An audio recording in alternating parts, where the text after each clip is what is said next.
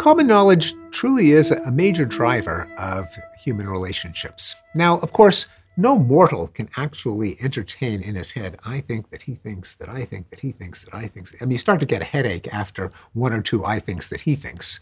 But we don't have to, because there are ways in which common knowledge can be um, perceived, can be ascertained from the actual situation.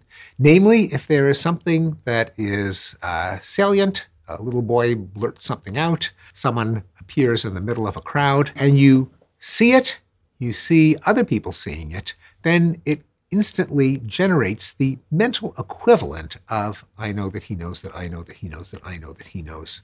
That's part of the psychology of demonstrations and, and mass turnout. Why is freedom of assembly enshrined as a fundamental right in a democracy? And why are dictators often terrified of a popular demonstration? They'll often be sent packing, even though the people don't have any uh, armaments or actual power.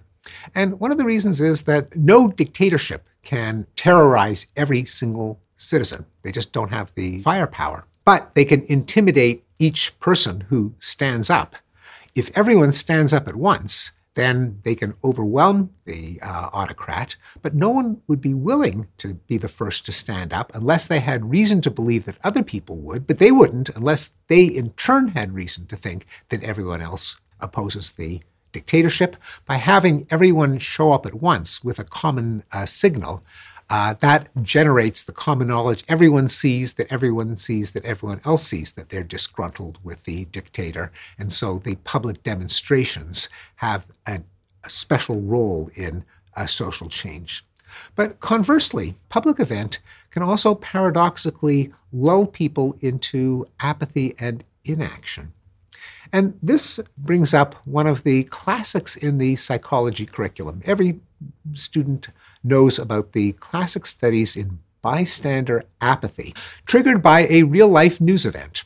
Uh, in the 1960s, there was a notorious case of a woman named Kitty Genovese in New York who was stabbed to death in an apartment courtyard, according to the story. And according to the New York Times report, people watched the murder uh, happen from their windows. No one called the police. It was considered a classic case of uh, alienation and apathy and uh, callousness and inhumanity. Pe- op-eds were written about it, a lot of hand-wringing about how people could have allowed this to happen.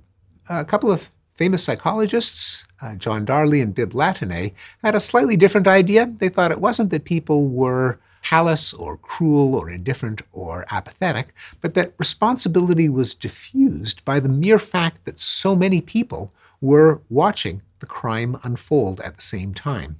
And they did a number of famous studies where uh, if there was an emergency and there was one person, they would always report it.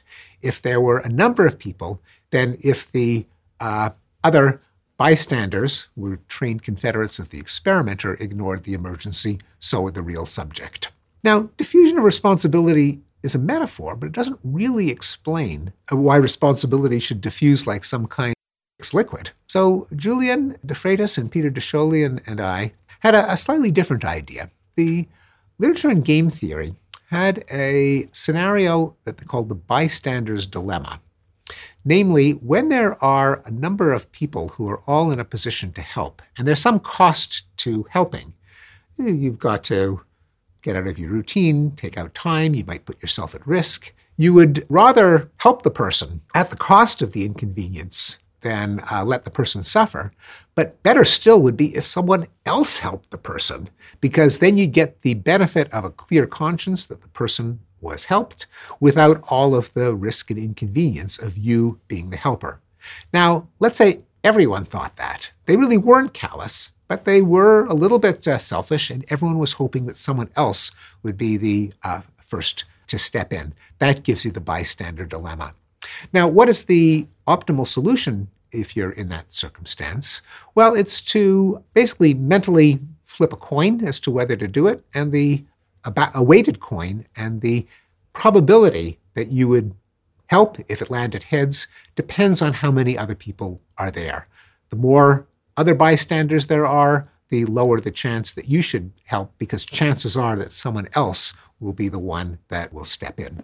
That leads to what's called in game theory an outguessing standoff. That's when the it's a kind of a discoordination game where the best outcome for each person is if the person that they're facing chooses something different. Like a kicker and a goalie in soccer, deciding whether to go left or to go right. The kicker wants the goalie to go left if he goes right, and vice versa, and so on for the goalie. Or a game of scissors, paper, rock. The best strategy in an outguessing standoff is to be as random as possible.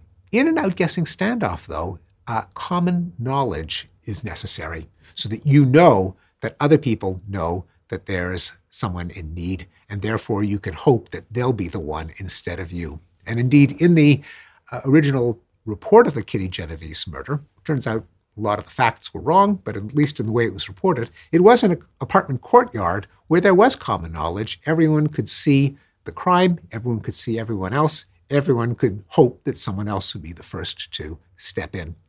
So we use that neglected dependence on common knowledge to have a, a, more innocuous version of a bystander scenario. A landlord that uh, needed help in reading a meter, and each of the tenants would hope that someone else would uh, be the one to read the meter. What we found was, indeed, when there was uh, common knowledge, people shirked, uh, and the more other people there were that could step in, the more likely they were to shirk. But when there was private knowledge, when you knew that the landlord needed help, you knew that other people knew, but you knew that they didn't know that you knew. That is, there is knowledge short of common knowledge. Well, now you are sitting pretty. Even though you knew that, uh, that help was needed, you knew that other people didn't know that you knew, so they would be on the hook, not you. And the more knowledge that you had that other people knew without knowing that you knew, the less likely people were uh, to help. In contrast, if you knew that everyone else didn't know, then you'd be on the hook. And indeed, people did volunteer in those circumstances. So, once again, common knowledge, a notion from, from philosophy, from economics, from game theory, turns out to provide a, a key to unlocking a mystery in human social life.